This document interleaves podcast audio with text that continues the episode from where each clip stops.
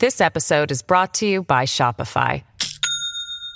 Do you have a point of sale system you can trust, or is it a real POS?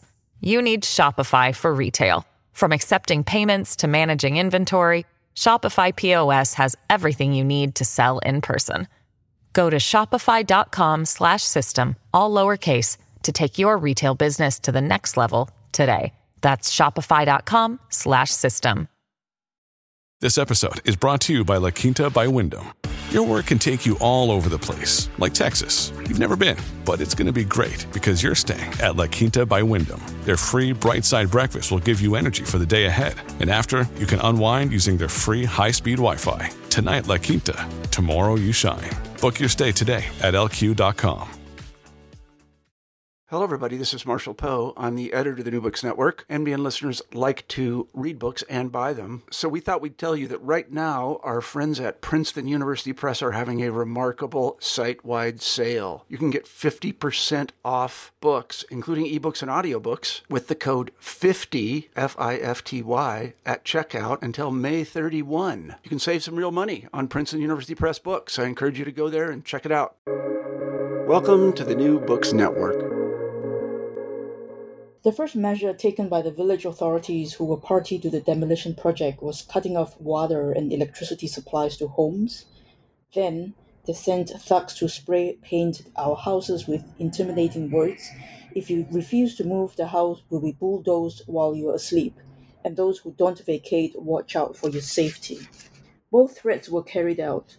Some villagers find their homes bulldozed in the middle of the night, others were bitten. At night, they drove trucks through the paddies and farms, destroying our crops and vegetables, killed our poultry, and fed our dogs poison. They set fire to my courtyard, built with teak wood in the 19th century. Four generations of my family have lived in this traditional home. My life was spared only because I wasn't at home at the time.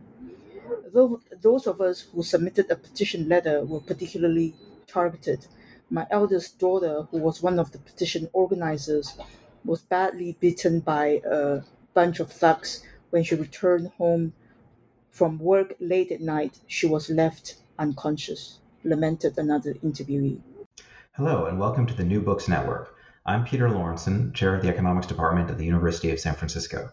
My guest today is Lynette Ong, a professor of political science at the Munk School of Global Affairs and Public Policy at the University of Toronto. Lynette is one of the leading experts on the political economy of development in China. Today we'll be talking about her third book, Outsourcing Repression Everyday State Power in Contemporary China. Lynette, welcome. Hello, Peter. So um, we opened with an excerpt from your book with uh, quotes from uh, some of the people that you spoke to in the course of, of your research. Uh, but let's talk more about uh, that kind of incident. So, so first of all, there are these thugs, you know, abusing um, ordinary citizens. Um, what was what was their objective? What were the what were the thugs trying to uh, get the people to do?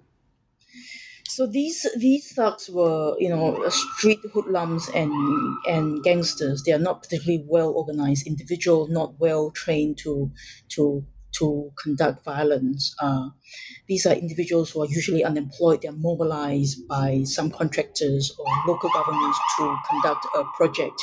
Their purpose is really to execute low level violence in order to impose compliance on on on recalcitrant citizens to get them to do something they would not otherwise do so by imposing usually low level violence. So from intimidation spray painting people's houses uh, cutting off utility supplies is almost like the default positions. And when those are those strategies are not not successful they will go on to you know intimidation and then beating people up uh, possibly uh, as the most violent strategy. And they're trying to get people to move out of their homes? They are trying to get people to move out of, of their homes, to give up their land. Uh, sometimes, you know, if uh, if the government cannot produce uh, proper proper uh, papers to show to show that this is uh, a legal procedure, if the procedures are not followed properly, you can imagine peasants and residents do not want to comply with uh, government policies. Uh, they are also being deployed sometimes to deal with petitioners. So the second quotation is about how thugs were deployed to beat up uh, petition organizers. Yeah, so let's talk about each of those phenomena in turn. So those aren't the central topic of your book um, because they're well known to people working on China. But um, first of all, why is there such an issue around uh, land ownership and, and moving people off of land in, in China over the past uh, few decades? Um, so when at the beginning uh, of um, this is about 10 years ago so when li keqiang first came to power um, he ex- actually explicitly articulated that china is going to promote urbanization not only because you know they want to move people around, but because as an engine of growth, because urbanization involves construction, and construction activities would create jobs and create uh, and has spillover effects over services sector. So that is very much seen as a growth engine, and local officials are evaluated on a bunch of criteria uh, that are related to GDP attainment. So people, you know, officials out there would put all their resources into grabbing land, demolishing houses, just to create the buzz around urbanization and its related uh, economic act- activities, because this is how they are evaluated. Okay, so local officials are are induced to uh, to promote development and not just development generically, but a specific model of development that involves lots of infrastructure and housing construction, um, sort of um, in some cases, even if there's not immediate demand for it, but just like to create activity, moving people off off the, the land and converting Correct. small rural villages into into dense modern uh, yes. Yes. Okay. So you know that's the that's the rationale behind why uh, urbanization and the sort of strategies, outsourcing repression type of strategies that I described in the book are so prevalent. But the logic of use of using of exercising state state power, that sort of strategies could actually be found throughout a bunch of other policies such as collecting collection of illegal taxes, one uh, the fee for for for exceeding the one child policy, for breaking the one child policy, and more recently to zero COVID. Uh, we have seen it on social media. Similar strategies of deploying thugs, deploying gangsters, as well as deploying brokers, which is the second part of my book, the the focus shifted to nonviolent strategies. That uh, those those things could be seen in other areas too. Yeah, so explain more about the the non-governmental thugs. You know, because um, as, as, everyone knows, China has an authoritarian government, and any American who knows a little bit about uh, Chinese politics probably has images in their head of you know tanks driving through Beijing toward Tiananmen Square. So, like, if this is a country that can deploy tanks against its people, why doesn't it just have the police or the military move people off land when they want them to move off land? Why do they have, Why do they have to go and use uh, use these kind of untrained, undisciplined thugs? That's a great. That's a great question. I think when when we think about violent repression, uh, there are two dimensions to it. It is usually in Western concept an ex post measure. So when there's a large protest or collective action, the state might send in the military or sometimes the police to arrest people to put down protesters. But I think deploying informal thugs, right, the, the social actors, the non-state actors, is intended or designed to be a preemptive approach. So they go, go intimidate people and deal with people before before protests break out. Right. So if the government has some information about people are trying to organize or people have been resisting in certain areas. They they're trying to to to hire low level violence third party agent to preempt uh, the formation of collective action. That's one that's one dimension. The other dimension is is I think by outsourcing violence, by outsourcing particularly violent repression to someone else, it's a way of of getting things done while not hurting your legitimacy all that much. So it's a it's a it's a pretty smart uh, it's a pretty smart strategy. Um, has some analogy to to uh, a recent book uh, called Spin Dictators, where you know dictators. We know that dictators they want to be they want to be uh, loved and feared. They want to impose their compliance on the citizens. But if they if, if they impose too much repression, they'll get resistance. And outsourcing repression, I think the beauty of that is it is able to address the trade off between the two to the extent that the state can then impose its compliance on the one hand and minimizing resistance and the backlash on the other hand. So they could actually have the best of both worlds. Right. Yeah. So I actually had um, Dan Treisman uh, on the the show um, a little while back for for his book Spin Dictators with uh, Sergei Guriev, and um, yeah, they they look uh, around the world and yeah, they sort of document a, a shift from uh, authoritarian governments that just kind of tell people what to do and you know bash heads together until people do it if, if necessary um, to yeah a more modern version where they try to um, you know manipulate the information environment you know not just through like old fashioned propaganda but you know through through social media and other uh, you know more subtle censorship of the news to get people to actually think that you know uh, you know something some version of like despite its faults this is the best government we could possibly have so we really should uh, support it and so you're saying that that thugs for hire kind of fits into that framework as well. Yeah, yeah. So yeah. one of the strategies or one of the main points, main takeaway points of the book is that you know, an in, there's an increasing trend of authoritarian governments camouflaging violent repression, which would usually discredit the dictator, right? But so so my argument is that by outsourcing repression by camouflaging violent repression, by getting third party non state actors to do it, uh, they can actually, you know, it it wouldn't it wouldn't usually discredit the dictators if there's no agency problem. If excessive violence were used, then there will be agency problem. But in chapter three, I looked at a bunch of cases, two thousand cases from uh, from a collection of uh, data set that I have built, uh, on average, uh, when thugs were deployed, even though they were more likely to do violent jobs, uh, the likelihood of provoking violent and non-violent actions from citizens is usually ne- negative or very low. So most of the time, they can just be they can be sent out, and they'll and once people realize that they're there. They'll they'll go along with whatever the orders are. But don't they still realize that ultimately these guys must be coming from you know even if they're not wearing uniforms, they must be from the government. Yes, I think you know the people have some ideas that they have some sort of association with the government, uh, but the fact that they are they are they are not wearing uniform and their non-state identity um, uh, also provides the state uh, is uh, you know um, the opportunity for plausible deniability. They can turn around and say that, you know, I did not do that. Uh, um, and they can escape responsibility.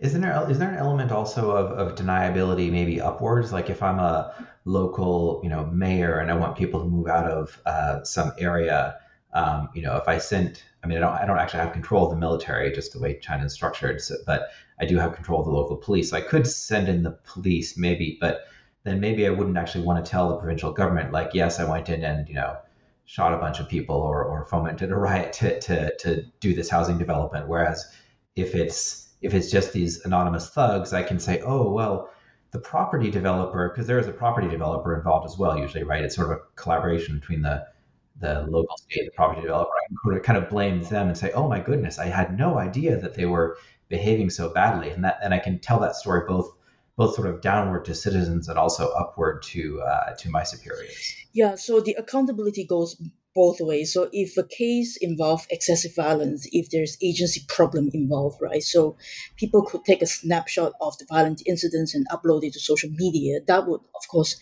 hurt uh, the local government's leg- legitimacy in the eyes of the citizens.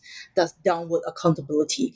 But if it gets excessive and uh, it, it will also uh, put the central government or provincial government in, in, in trouble, right?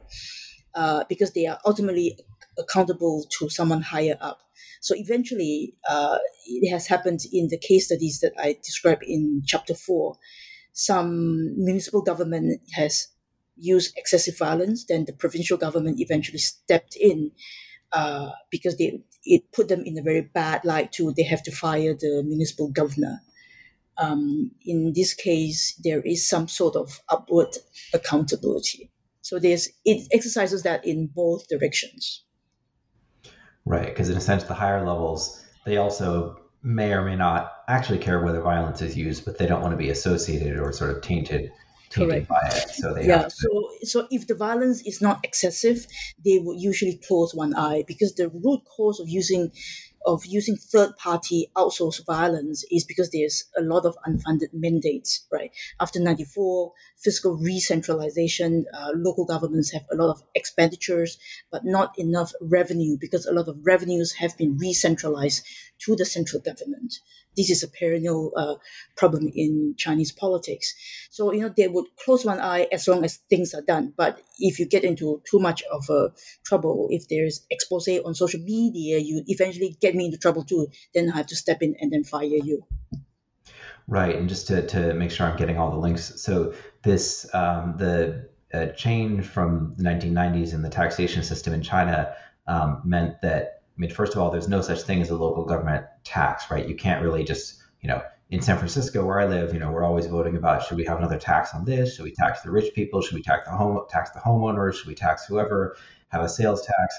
And local governments can't do that in China, but they're still told by the central government they need to spend more money on schools or sanitation or healthcare no, or whatever. So, so they are actually taxes. They are value-added tax, business tax, uh, uh, uh, personal income tax, agricultural tax, which were abolished 15 years ago, and, and a bunch of smaller taxes. So even though they are kind of uh, five, seven, ten different type of taxes, they have been gradually re-centralized uh, from 94 on, onwards, divided into various stages. Uh, so over the last two, three decades, uh, increasing number sources of revenue that belong, that used to belong to the government, the local governments have been re-centralized to the central level.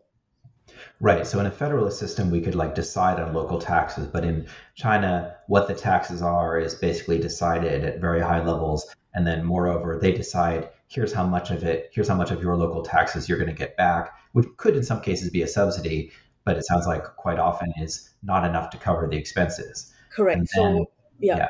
So China, in terms of its physical arrangement, has a decentralized structure, right? But in terms of political evaluation, it's still very much a, a centralized structure, and there's a tension between the two, too, right? Mm-hmm. So on the one hand, they have to they have to provide public goods and services. There's unfunded mandates. They don't have sufficient expenditures. But on the other hand, you are still evaluated evaluated by people at the top, right? Even though you're not given sufficient uh, resources, which is part of the problem of of uh, you know partially reformed economy. Right. And so then this this is part of why there's such a huge issue with land. So it's not just about sort of the economic growth mandate of local officials, but also this is a way that since they can't actually tax, this is one of the few things they can do that actually generates revenue for the local government. Is that right? Correct. I think from a political economy perspective is the is the imperative to collect revenue and to accumulate revenue that is driving that has been driving local government going out there to grab land and to conduct housing demolition. But the strategies that they use, the strategy of outsourcing repression, is actually prevalent uh, throughout a number of issue areas where the government lacks legitimacy in doing what they do, such as collection of illegal taxes and, and fees. And now with zero COVID, with you know res- with resistance from citizens, they are hiring people from outside to dress themselves up in white hazmat suits. You know, you see, you see on social media beating people up if they refuse to take uh, COVID tests. I was thinking about that. I was going to ask you about that. So, so, but in that case, if you're wearing a white hazmat suit, I mean, doesn't that pretty much, you know, you've pretty much taken on an official identity. I mean, however this person was recruited, you know, if someone says, well, I went to a COVID testing center or a bunch of people came to my apartment building and said the government has locked this down and here I am in my hazmat suit and I'm going to beat you if you try to leave. Yeah. It's hard, it's hard to see the government getting off, you know, without blame for that. There's no sort of third party they could say, oh, you know, it was, there's no developer or other person they could blame. It really is pretty much the government, isn't it? Sure. So, so I would think, you know, what are the other options available to local governments who want to administer uh, zero COVID in a violent manner? They could send in a police, someone who actually dressed in uniform. They could send in uh, uh, someone who work in neighborhood committees who know that this person explicitly is associated with the government, they could send in a thugs that doesn't wear a hazmat suit, or they could hire a thugs dressed in white hazmat suits. You know, I think given a, this range of options, someone with an anonymous identity uh, still still provides them with some degree of uh, plausible deniability and as well as protection. Mm-hmm.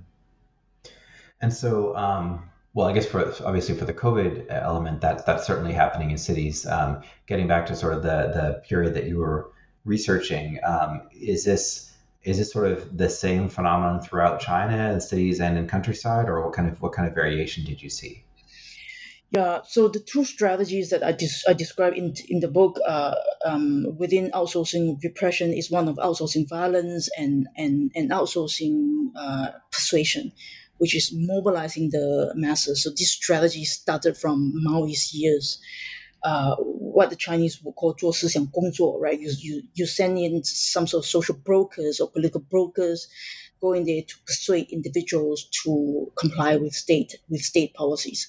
So as you yeah, so actually, you, let's, let's talk about that second strategy then before we talk about the the variations because I haven't given you a chance to talk about that. So so on the one hand, we have this sort of uh, approach of outsourcing uh, violence to thugs. So so they're or outsourcing repression in a violent form to thugs who can who have some kind of deniability about their connection with the government.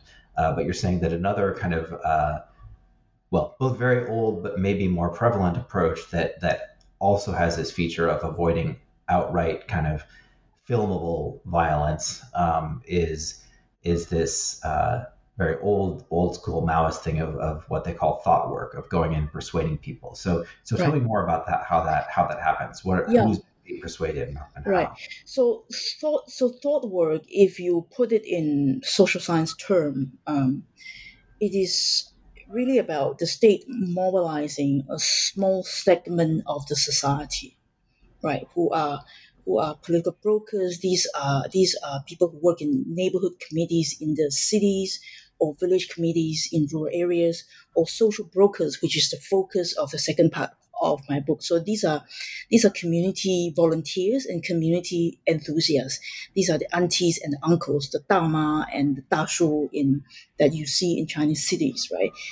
Uh, these are retired individuals. They sometimes they have party affiliation, but they are definitely kind of loyal loyal to the party and believe in what the party does.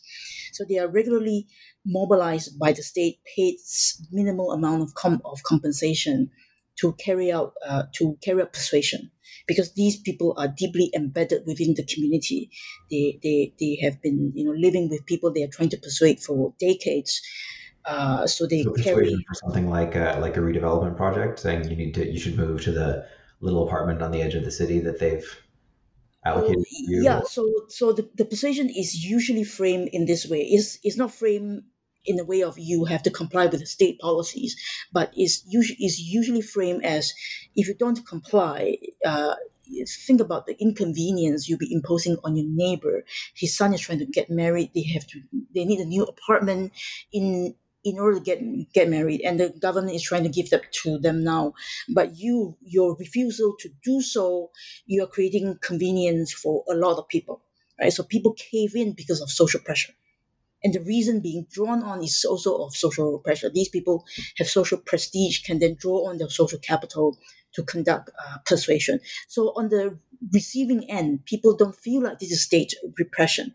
But by complying to what social brokers ask them to do, they are in effect complying to state policies.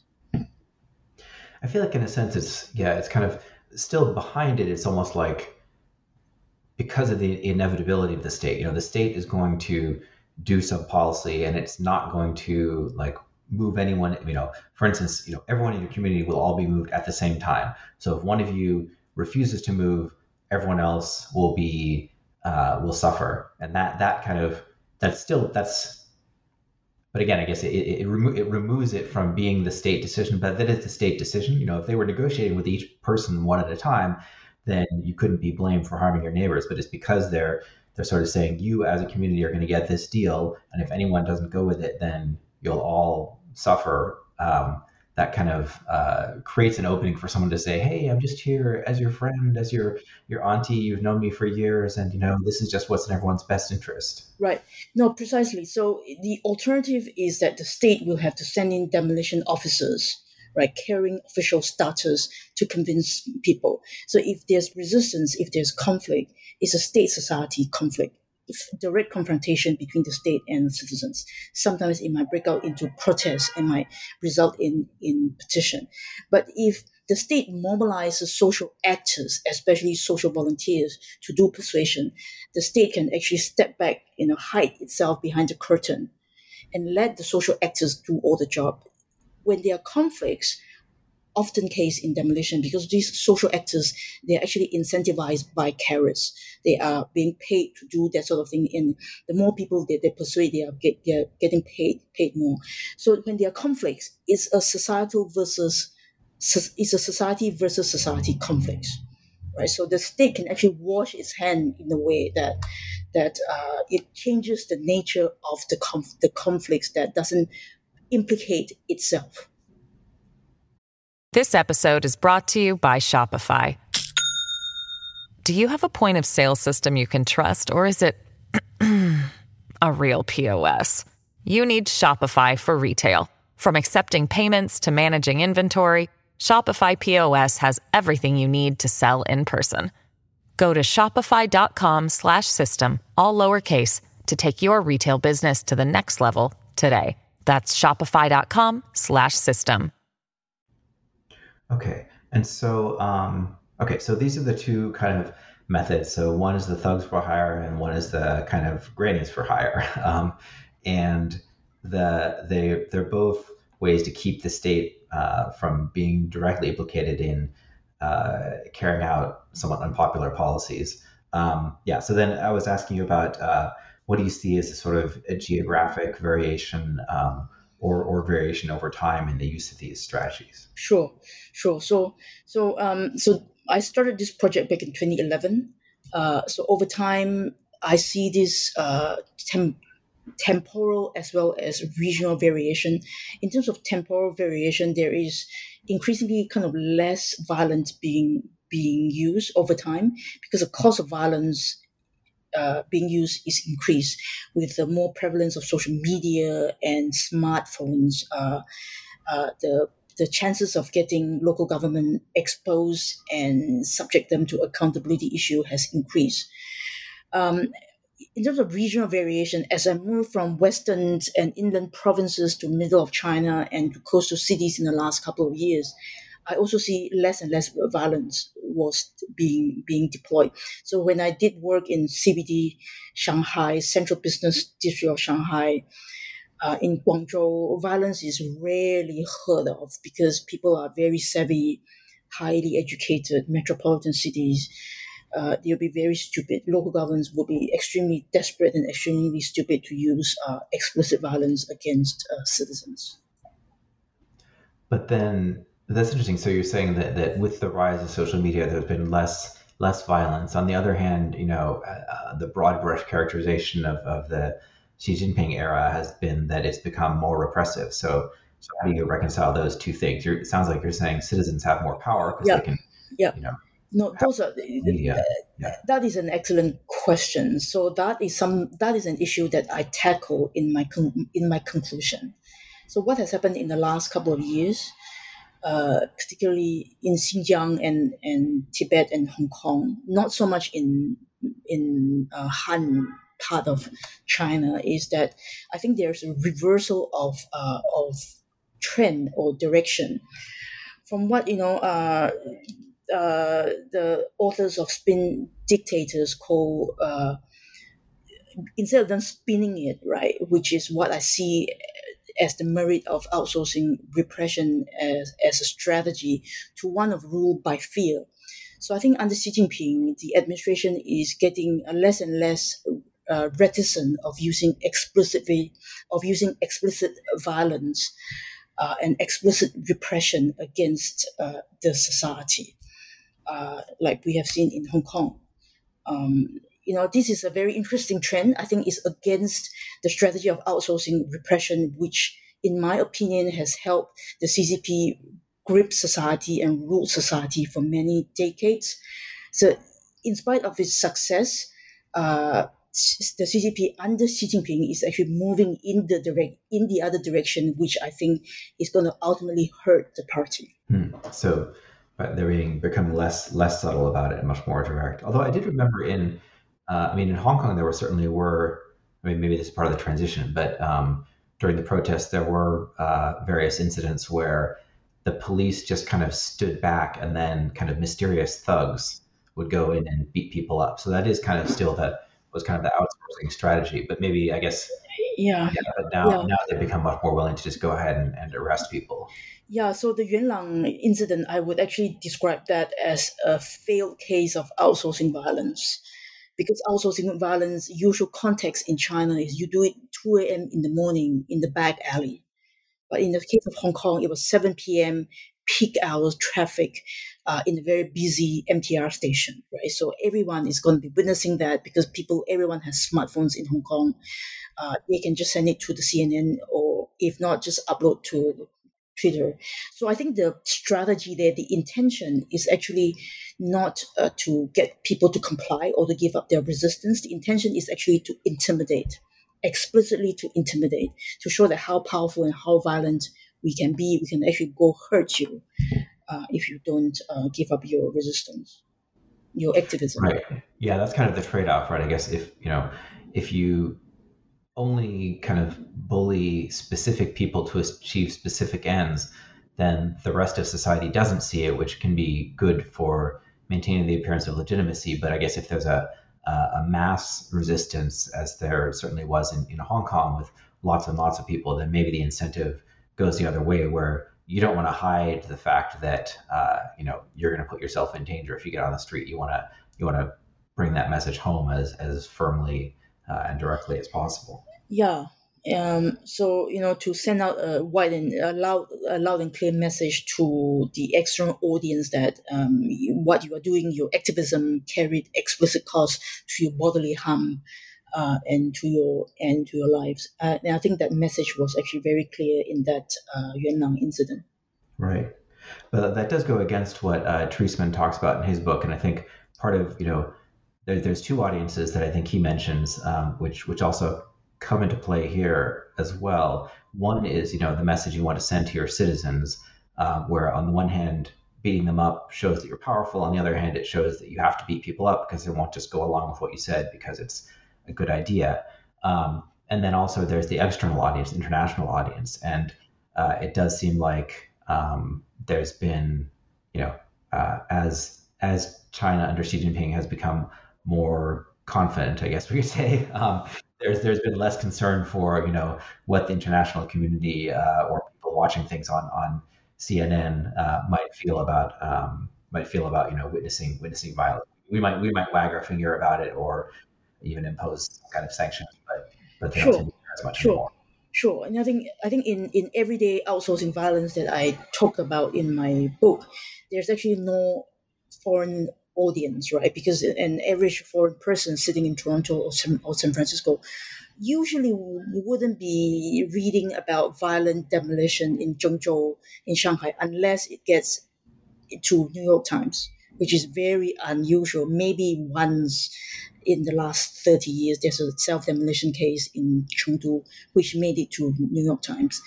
But, but the sort of explicit uh, violence being used in Hong Kong, in Xinjiang, we read every day in major Western newspaper. So, which is why I think under Xi Jinping in the last couple of years, the, the regime has really switched its uh, emphasis, how it conducts re- is repression. Uh, it has, you know, totally uh, forget about uh, casting aside the high cost uh, involved of uh, using explicit of using explicit violence. So it has gone to the other direction, forgetting about its very successful strategy that has served the region very, very well. Yeah, I feel like that is a for a lot of us uh, uh, who who study China, we sort of uh, up until you know we've all kind of transitioned transitioned to different points, but I feel like in the Hu Jintao era, a lot of it was like, oh, they're actually very smart and very clever about how they're doing this, and you know, maintaining control without being overtly violent, and um, you know, uh, I think there's been a shift in the tone of the community of thinking, you know, even if you guys want to stay in power, what you're doing is just not a strategy that's, uh, you know, it's at best a very short-term strategy. Um, and, in terms of long-run legitimacy and support of the of the Chinese people, um, you know, who care, right? Even if you don't care what foreigners think about you. Um, sure, sure. But but but I, but I think to be fair, there's kind of emerging research that shows who in China actually knows about repression in Xinjiang because they have so much control over propaganda and information flow, right? You could have right. very explicit violent repression in, Xin, in Xinjiang and Hong Kong, but what we see is different from what people in China see. So, in that sense, they can still have the best of both worlds. Yes, they do not care about what foreign audience think, but domestically they're still able to control it and they still actually care about what Chinese citizens think. Chinese citizens living in China. Right. Yeah. They absolutely. Yeah. They have a lot of control over information, especially about events within China. And then, uh, yeah, and then and then also on, on top of that, there's uh, you know a sense that the you know the Han Chinese certainly don't identify with you know Tibetans and, and Uyghurs and and tend to uh, maybe feel like you know just as with you know minority racial groups a lot of places sometimes the members of the majority feel like well they they're just getting what they deserve or they have to be controlled in this way. And you know this kind of attitude um, goes there as well. And so and even more so when they're getting such a, a limited information picture of um, of what's happening. Um, so so let, let's let's shift gears a little bit now and talk um, in our last few minutes about um, uh, the research that you did for this book. So so tell us um, you know, you actually, uh, your background uh, before your PhD was in economic policy and consulting, and your first book was about China's rural debt crisis. So, uh, what was the path that brought you to studying thugs and repression, and, and how did you go about uh, doing this research? Uh, that's a funny question. Um, I'm quite, quite happy to share the journey that I went through to get this book out. So I wanted to study in 2011. The first, my first field site was in Hefei. So I went in. I wanted to study kind of the fiscal motivation behind urbanization. That's a big that's that's a big topic. But you know, I, I, was on the ground talking to a lot of people, and I was also interviewing people in Chengdu, in various other cities. People keep telling me about about about thugs, about violence that they have been receiving, about intimidation. And that, that that got me very, very curious, right? And I figured that, you know, that is a big question, big puzzle, big piece of the puzzle within the bigger picture of urbanization. So I took a kind of a very risky move. Um, you know, forget about the fiscal and taxation type of angle that I wanted to focus on and go right into state repression. And very few people study violence, if at all, about contemporary China. Uh, uh, let alone in the in the repression sense. So I, it took me a long time to kind of to translate what I observed and translate that into academic knowledge and be able to kind of frame it properly in uh, political science terms. Mm-hmm.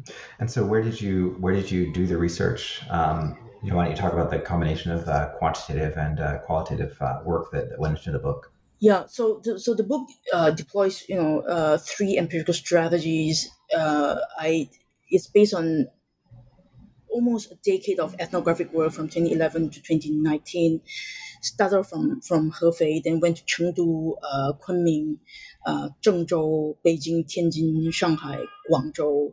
Uh, went to a lot of places, but only a couple of cities has allowed me to collect enough data to put together case case studies. But but other cities that I've been to, like Guangzhou and Tianjin, I've got quotations, you know, sprinkled throughout different parts of the book. Second strategies is I have a team of you know researchers who help me collect uh, more than 2,000 uh, demolition and housing and land grab cases from the 80s, from, from the 90s to 2010s that help to help me see, to help me analyze this at the more macro and everyday level. So if you like, those two first two strategies are outcome variable, right? They, they show you what the outcome is in terms of repression and resistance that it provoked or otherwise. I also did content analysis of government policy documents these are written by municipal and central government instructing the local officials how demolition should be conducted, whether or not they should be using you know, reward, punishment, carrot sticks, or persuasion. So over time, I find that the frequency of persuasion in terms of uh, frequency of words analysis that has increased tremendously. uh, and also and, and also the frequency of uh, preemptive measures, preemptive repression has increased tremendously relative to ex post measures. So those are kind of input variable. This is what the government intend, but uh, the out the outcome may or may not differ depending on the area and different time period. And so, what kind of what kind of outcome differences did you did you see? So, in terms of outcome difference, were like you know the temporal variation that we discussed earlier, and regional variation, uh, less violence over time, and less violence from rural to urban areas. Uh, they are, they are, these are the two major differences. Okay. Um, okay, so um, you know, you, you had uh, a lot of experience, you know, again, doing, I mean, not just doing field work, but, you know, definitely uh, on one of the most sensitive uh, topics in China. Um, uh, I know that, that you mentioned that it became a lot harder for you over the course of the Xi era. How do you see that uh, evolving uh, in the future? Do you think you'll be able to go back and ever do any kind of work like this again? Um, are, are other people able to? Where, yeah. where, how do things look going forward? Yeah, yeah you know, I, I feel increasingly, I feel, you know, tremendously privileged to be able to do what I have done. Um, I felt very, very, very lucky. Um, would I go back to China now to do the same work again? No, because I think you know calculation of cost and benefits. Uh, the calculation is entirely different. I don't need to spell it out explicitly. Mm-hmm. Uh, you know, people know the answer to that question, and I wouldn't encourage anyone to do that uh, in in China today. So I see that as a as a, as the end of an era, as I've used that term somewhere somewhere else. You know, and and end of an era of certain sort of uh, academic work that could be done on China. So you know, walking into the third the third term of Xi Jinping's China, we have to think about different strategies of, da- of data collection. Uh, people have been scraping data, open source data, but you have to wonder why those data is open source uh, in the first place. So going back to my three empirical strategies, the third strategy of content analysis of government documents is an open source data because the government wants you to see what they want you to see. So if everyone just look at open source data and nothing else, not cross-checking in other ways because we cannot. I, I think that must have implications for the direction of China studies. But that sounds like, you know, our very limited options at the moment.